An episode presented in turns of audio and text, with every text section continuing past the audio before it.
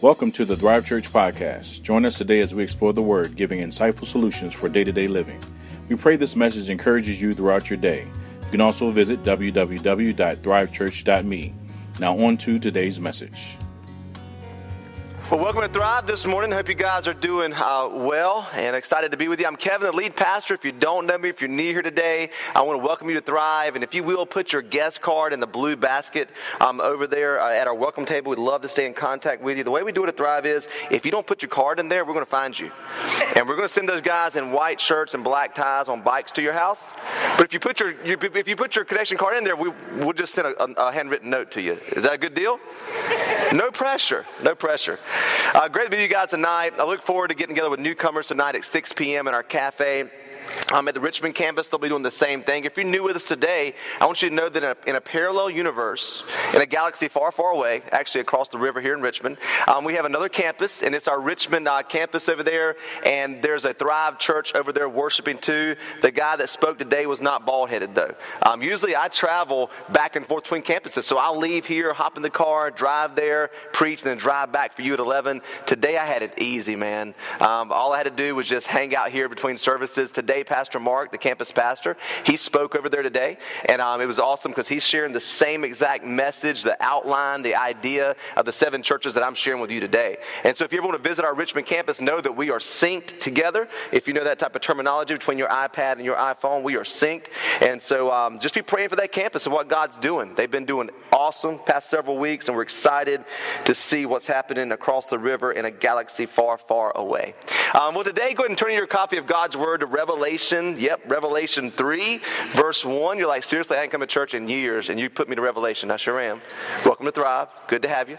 Um, we'll be in Revelation 3, verse 1 today. We're in a series about the seven churches in the book of Revelation that Jesus highlights. We're going to be looking at that today. as you turn there, let's go ahead and go to the Lord in prayer before we get to work. God, we praise you for a beautiful morning to gather together and just celebrate the finished work of Jesus in our lives. Uh, Lord, there's no greater joy than coming together and singing about your love. Uh, Lord, gathering with the other believers. And Lord, also looking at your word to gain encouragement and correction and help, God, in our daily journey.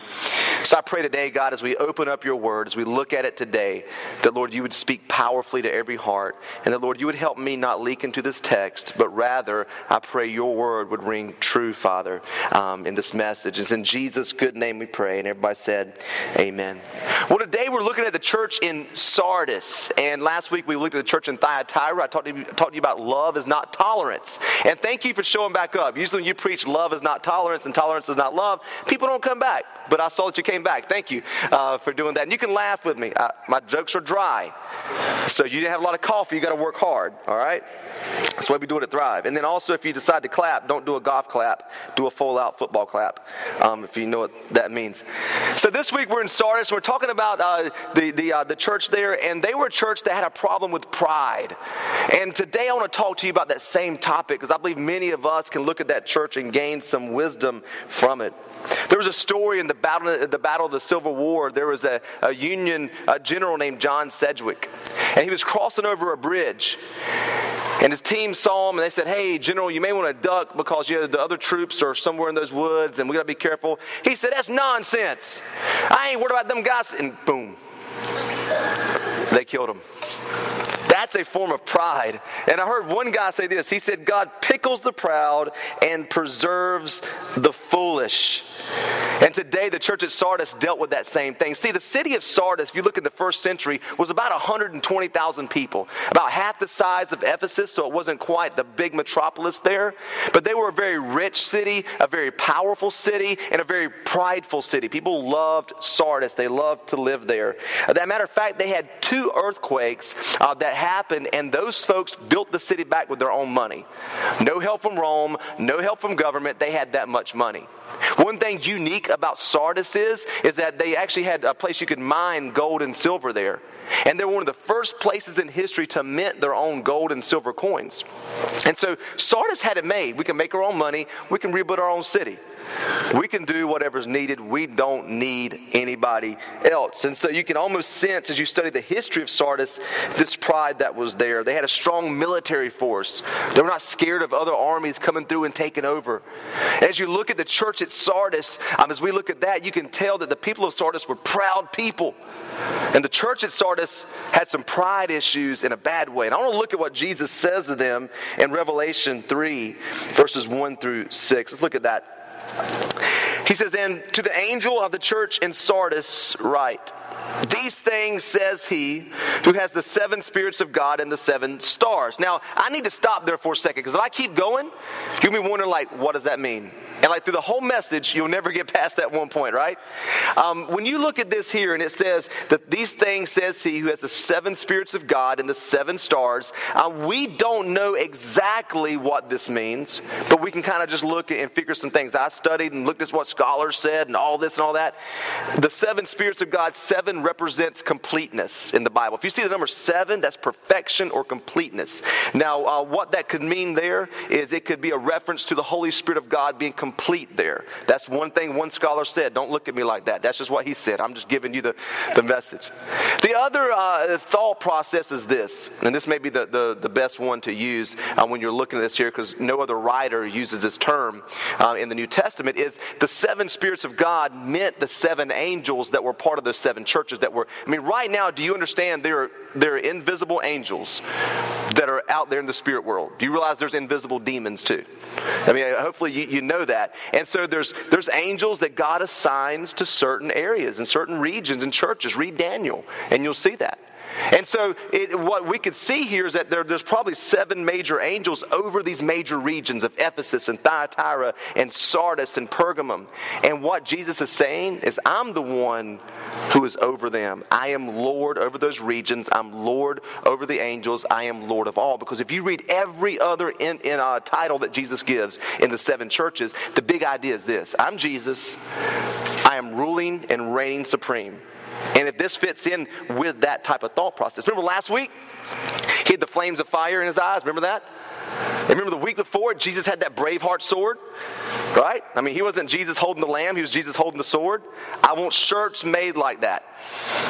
Do you remember, like, growing up as a kid, you had Jesus on the wall in the Sunday school class petting the lamb? They ain't nowhere in the Bible Jesus pets a lamb. I'll tell you something.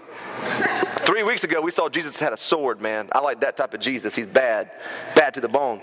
Um, and it says he holds the seven stars. Now, there you've got to understand this when it says the seven stars, is that it probably represented the seven geographic regions there again. We're talking about seven churches. And so, just to help you think through that a little bit as you read, um, um, there's sometimes there's some things in Scripture, and let me help you. You ready? If the Bible's not clear, guess what? We can't go any further with it. So some things you just don't. Well, that's as far as you can go with it. And if you start making a doctrine out of it, then you know we'll uh, we'll, we'll, sit down and talk with you. So anyway, uh, he goes on to say after all that deep stuff, he says this, and this gets very practical. I know your works, that you have a name, that you are alive, but you're really dead. See, the, the, city of Sardis had a reputation. It's like Hollywood's got a reputation, right? You think of the glitz and the glamour and the stars. Well, Sardis had a reputation. Well, the church at Sardis had a reputation too. And Jesus said, I know your works. It's like, man, that church got it going on. Yeah, I want to go to the church at Sardis. The truth of the matter is, they didn't have it going on, they were spiritually dead. And many of us in here um, can fall in that same boat where we want to have a reputation. People see us and they see one thing, but the truth of the matter is we're actually another. We can put a good face on Twitter and a good face on Instagram and a good face on Facebook, but the truth of the matter is we may be spiritually dead. And that's what the truth of Sardis was. There was no more prayer, there was no more seeking God. The people didn't read the Bible except when they came to church on Sundays. It was a church that was truly dead. Now, watch what Jesus says here. Watch what he says. He says this He says, Be watchful and strengthen the things which remain that are ready to die for I have not found your works perfect before God. He's speaking to the church of Sardis, and watch what he says here. Remember, therefore, how you have received and heard, hold fast and repent. And this is the key here. I want you to grab onto this. Therefore, if you will not watch, I will come upon you as a thief, and you will not know which hour I will come upon you. That's probably referencing the second coming of Jesus. Jesus will return one day, and uh, he wants to make sure when we're, when we're returning, uh, when he's returning, we're watching. That's the whole key. And he says, make sure that you're watching. Some of you are out on Saturdays partying it up. Jesus could come back. And while you're bumping and grinding in the club, and Jesus comes back, he's going to leave your butt sitting right there bumping and grinding during the tribulation. I'm sorry, we are real here at Thrive. Um, all right, verse 4 says this. Let's, let's move on there. Be ready, you need to watch. As a matter of fact, tap three people and say, Watch, watch, watch. 4 says this it says, uh, You have a few names, even in Sardis. Now, watch this, who have not defiled their garments. There, was a, there were some people there left in that church that were faithful to Jesus. They were loving Jesus and serving Jesus. He says, And they shall walk with me in white, for they are worthy. They weren't out bumping and grinding in the club.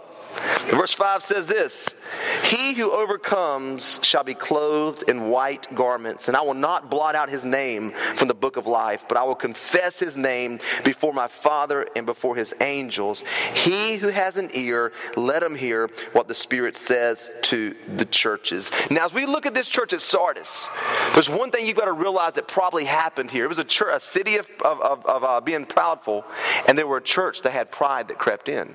Now, one thing to write in your notes, if you're going to take one thing back with you home and one thing to discuss, discuss over lunch today, discuss this. Pride produces laziness. Pride produces laziness. I mean, watch college football. How is it that a team that is so bad that is a small school will take out a top ranked team. I can tell you why. That team didn't prepare. They thought we'll come in and thump these jokers, and they get beat. And it's the same way with us. Whenever we let pride creep into our life, we get a little lazy. We stop watching. We stop really caring. We stop being diligent with the things of God. And what I want to talk to you about this morning is how do we combat this type of pride in our lives? How do we kick this type of pride out of our life? Look at uh, the first point here. Write this in your notes. How do you do this? Avoid the one step rule. Avoid the one step rule. Y'all all know the one step rule, right? Okay, if you don't, you, will you'll, uh, how do you gain weight? One calorie at a time, right? How do you get in debt? One bad purchase on your credit card at a time. How do we walk away from God? One step at a time. How does our heart grow cold toward God? One degree at a time. And somewhere along the line, Sardis got to a place where Jesus had to correct them. They had walked away from the Lord, and Jesus had to speak to them about this. It's the one step rule. And let's just be real here in church, we've all been affected by it. Some of you today feel like I am not one step, but I'm 30,000 steps away from God. I have walked so far and so far away from the Lord. And can I encourage you for a second? If you're in that boat and you're like, I have walked 30,000 steps away, you're ever only one step away from Jesus. When you turn to Him, He fully receives you. When you repent, He, he restores you and, and He will empower you. So if you feel like you're that far from God, I got good news today. You're ever only one step away from Jesus. And I've watched this so much, and the burden of me as a pastor, I think, really lies here because I've seen it. You know, I've, ministry now, this is 11 years, um, you know, doing ministry of some sort. And I've watched people get out the waters of baptism excited and then walk right one step away, one step, one step right back into the lifestyle they were once living. And as a pastor, that burdens my heart. My, my heart here is not that we fill up Thrive Church with a bunch of people. Now, if you keep coming, we're going to keep putting chairs out and doing that. My heart is, man, that you guys fully follow Jesus. This is why I do what I do. This is why I pray for you. Not to grow a big church, but have people that are pursuing the Lord. And so many times I've seen people walk right away from Jesus. See, and it doesn't happen all at once, does it? Right? Think about it. You never hear the story of a man waking up one day, he murders someone, and you say, Well, how did it happen? Well, I just, I don't know. I woke up one day and decided to do it. It was all these compromises along the way, right? You, you guys have watched those shows on like Saturday night at 10 p.m. They're showing like the history of these mystery things. You're like, and you see how this guy's life unravels one step at a time. Nobody ever gets up and says, "Man, I'm gonna go commit adultery on my, on my um, wife." Nobody does that, do they? One step at a time. I had a, a, guy that I was connected with in youth ministry, and you wouldn't you wouldn't know him. And he was 15 years old.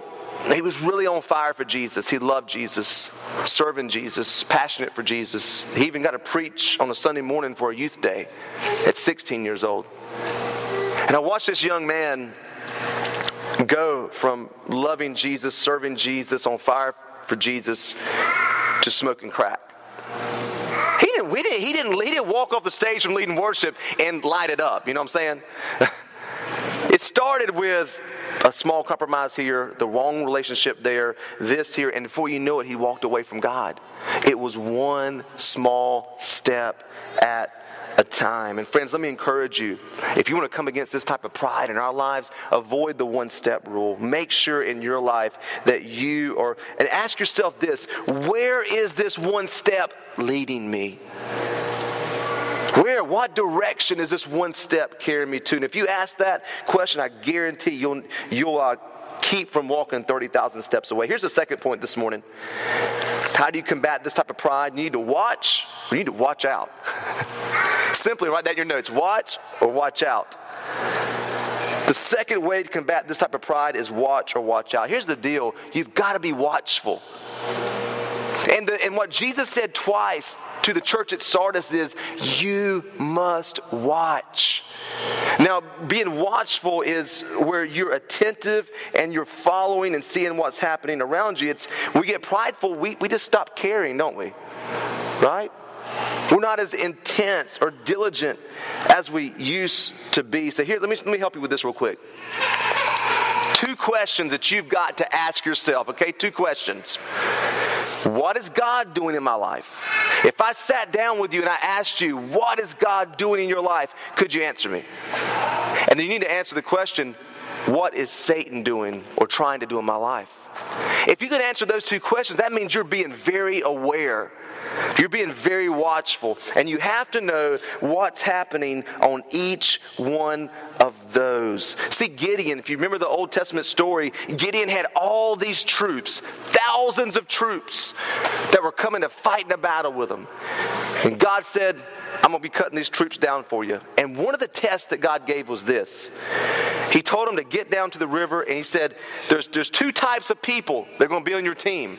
The first type, they do this here. At the river, they lap. Okay? They can't see anything. He said, but the other type of people do this when they get to the river. And they're watching. And they're watching. And everybody thinks it's a great miracle that Gideon had 300 people that destroyed an army. Can I tell you the truth? He had people who were watchful, people who were attentive. He didn't have folks who were not paying attention and who weren't who weren't thinking. And in my life, in your life, as you're going through life, be attentive to what the Lord's doing in your life. Reflect on that. Take time with that, but also be attentive. What could the enemy be trying to do in my life through this? Um, I actually take time on Wednesdays and, and do that, and I sit down and try to figure out in my life. And I pause each week and say, God, what are you doing? What have you been speaking to me to the, through, through the word? And I just kind of reflect on some things and I try to figure out, okay, when I've hit bad days and I've had bad moments, what is Satan trying to do in my life as well? Now, coach yourself in that and allow the Lord to help you. You'll watch or you'll watch out. Let me ask you this in what areas of your life are you not watchful? You just kind of been slipping not paying attention to the things of God. Here's the third point this morning. If you're going to combat pride, you've got to know your weaknesses. It's good to know your strengths. Now, you need to know your strengths. And let me just, before I go to weaknesses, let me say this. I've sat with people before and said, Tell me three strengths that you have. And they couldn't tell me. Know your strengths as a person. Know how God's gifted you. But can I help you with something? Also, know your weaknesses. Know your weaknesses. Before you marry someone, you need to sit down and ask them. You probably know them, but say, What are your weaknesses? What are you bad at? If they can't answer it, don't marry them. Because that means they think they're awesome. they think they're, they're the stuff. Know your weaknesses. Know the things that you are bad at. I'm going to tell you a little secret. If you'll just date somebody long enough, they'll, they'll show them to you if they don't know them. And then you ain't got to worry about it. Yeah, that's right. That's, that's free marriage advice for all the singles in here. here. But what Jesus does is, at every one of these churches, is he shares their weaknesses with them.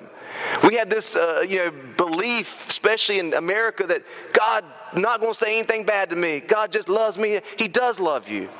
As I've said every week, He loves you enough not to leave you the way that you are. And so Jesus actually shares weaknesses with this church. He's like, hey, there's some things you've got to work on. And if you're going to combat pride, you've got to know your weaknesses, things that the Lord can work on in your life. See, the writer of Hebrews says this that God corrects those he loves. So if he loves you, then he's going to correct you. He's going to speak to you. He's going to say, Watch out. Don't go in that direction. Don't go in that relationship. Be careful with that addiction. Be careful with this because he loves you so much. See, knowing your weaknesses can actually produce humility in your life. You need to have people who are not impressed with you. You do. And matter of fact, are you married? How many, how many married couples do we have in here today? All right, I just talked to the singles. Now, married couples, you, you get some help. You have somebody who's not impressed with you. They're called your spouse. They pick up your dirty drawers. They wash your dishes in the sink. They're not impressed with you. Uh, you know, so if you ever want to know the truth, ask your spouse. They will help you do that. As I said before, on Wednesdays, one thing I do is I reflect on my role. How have I been doing as a husband this week? Where, where have I gotten frustrated with my wife? And where have I, you know, been upset with her? Where have I been short with her? Yeah, I do that, guys. I don't walk on water, I tread water. I try to just keep my head above it. And so I have to reflect on that. How have I been as a pastor? How have I been with our staff? Where are the areas that, that, that, that I need to get better at? I actually have a ministry coach I talk to once a month. And he helps me work through those things too. I call him and he shares those with me. I'm close with this story here on Pride. There was a former heavyweight boxer named James Quick Tillis. And if you were live in the 80s, you may know him. But he came from Oklahoma. And he decided to move to Chicago to go through boxing. And when he got to Chicago, he had two cardboard suitcases in his hand. He gets to Chicago, he sets those suitcases down, he looks up and says, I'm going to conquer Chicago. And he looks down, and both the suitcases were gone. that's sometimes what happens in our life, and that's sometimes what we go through. We go through seasons, and I just feel like I'm here today to kind of say, hey man, wake up for some of you in a loving way. Maybe you've been kind of been going through the motions. You've been on autopilot and you've not been watchful. But Jesus tells the church at Sardis twice be on watch, be watchful. Sometimes we let pride creep in and we get a little, you know, it's, we're at our best when we're seeking God, right? We really are. And it's the times when you're going through all when all hell breaks loose. You're like, my life's going bad. It's usually that's when you seek God. It's when it gets good. When, when you know when, when you know you, you can't find any money to pay bills, and then all of a sudden the next year you have enough money to get the boat and get the house and get the vacation home, and that's when you forget about God. It's easy to in those times, isn't it? But a lot of times when we're really struggling and really going through it, that's when we are at our best, is when we're seeking God and going after Him. Let me encourage you today be watchful. Be alert, be spiritually attentive, and watch for what God's doing, and be very aware that there's an enemy that hates your soul, man, who's at work. And I guarantee if you if you will ask yourself those two things, you will avoid a lot of roadblocks in life. Amen. If you will, just stand to your feet this morning. And as you stand to your feet, um, I want you to just take a moment. You can just close your eyes. And I want you to think right now where you're at. I want you to create a sacred moment. And the band's going to sing a song in a second. They're going to lead us in some worship. And I want you to take a second and think where are you at right now? Have you been watchful? Have you gotten spiritually lazy? And I want you, as the, as the band sings, to realize that the day in love, the same Jesus who spoke to the church at Sardis 2,000 years ago speaks to you and me today. And there, he's saying to us, be watchful. Be watchful because he loves us. As Raven sings this song, why don't you take a